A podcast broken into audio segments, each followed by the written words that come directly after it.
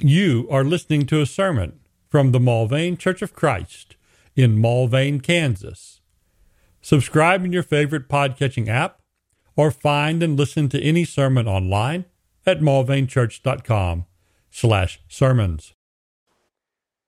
1 Thessalonians 5 tonight, verses 12 and 13. We normally take a little bit bigger chunks and sections than this, and Many Bibles mark this as just the beginning of a much longer paragraph. But the instructions of verse 12 and 13 deal particularly with the leaders among the brethren and Paul's request for the brethren to appreciate them. It's interesting that this is put as a request. Most of the time, apostolic instructions are not put as a request. There's a few times it'll even say, you know, I command you in the name of the Lord God before the holy angels in the name of Jesus Christ, and a few things like that where it's like, I can't ignore this. This is of the highest uh, magnitude. And then there's other ways uh, to not quite so boldly, but still directly give instructions, uh, to set priorities, and to guide people's thinking. And this is probably just about the, the lowest form, uh, other than maybe one time Paul says, I offer my opinion uh, as good advice. Uh, but here is a request. And so we might ask, well, how much authority does a request have? Don't we turn down requests all the time? Know, we probably do. Uh, but uh, what if mom asked you to do a thing? Or what if the boss says, hey, I have a request? What if dad says, hey, I'd like for you to? And so, depending upon what's asked and by whom, a request might carry quite a bit of weight. I think this request does as well, but I think we'll see why it's not given just as an out and out command because of what's requested. Verse 12 and 13. But we request of you, brethren, that you appreciate those who diligently labor among you and have charge over you in the Lord and give you instruction, and that you esteem them very highly in love because of their work.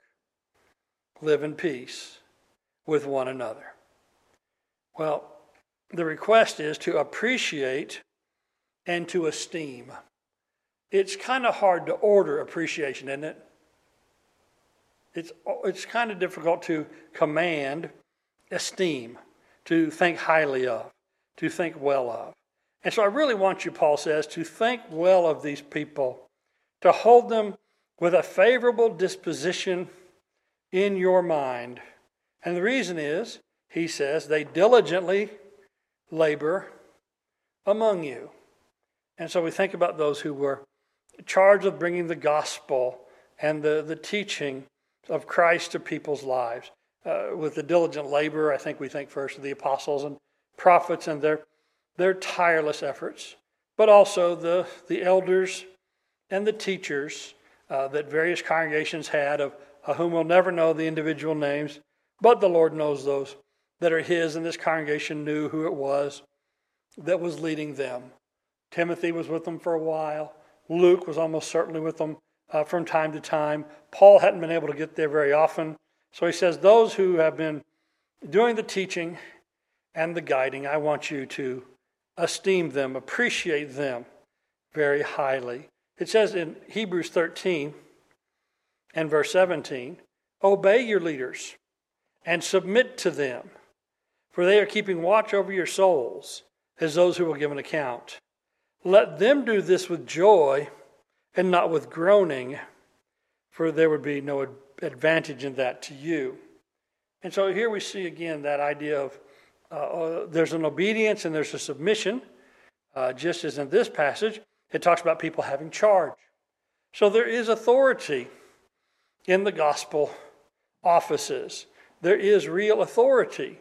But, uh, I just read Hebrews 13, we need to be very careful about how we exercise that and what we do with that. If I turn one page in this printing of the Bible from Hebrews 13, I open to James 3, where it says, Let, not many of you become teachers, my brethren, for you know that we will be judged with a stricter judgment or judged with greater strictness, another translation says. So there's a stricter judgment because there's a greater responsibility. So esteem these people, and like it says in the book of Hebrews, make it easy for them.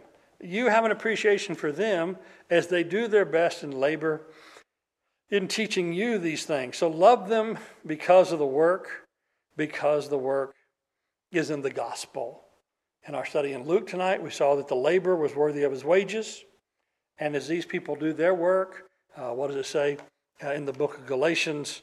Galatians 6 6, let the one who has taught the word share all good things with the one who teaches.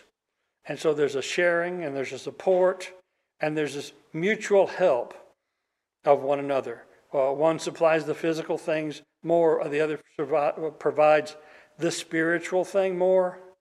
And so work together. Work together. Have a good attitude toward them and let them joyously serve you. And then verse 13 continues, and I don't know if this is a bad verse division or not. Sometimes we have those. It says, Live in peace with one another. I'm not sure if that begins the next part of the exhortation or is best tied with uh, uh, esteeming and appreciating your leaders. I did hear one time, I don't know if it's the best exegesis of the text, but they said the best way to esteem your leaders is to be at peace with one another so they don't have to put out fights and they don't have to get involved. It's like, well, possibly. Uh, that would make it more difficult for them. But I kind of think that probably goes with the next. But I've heard some tie it with the previous. But in this case, those who teach, those who labor diligently, those who have this responsibility in the Lord, those who instruct you in the things of God and the ways of life that are in the gospel, esteem them, appreciate them because of the work that they do in the Lord. Thank you for listening to this sermon from the Mulvane Church of Christ. Additional sermons and information available at mulvanechurch.com. Come see what a difference the Bible way makes.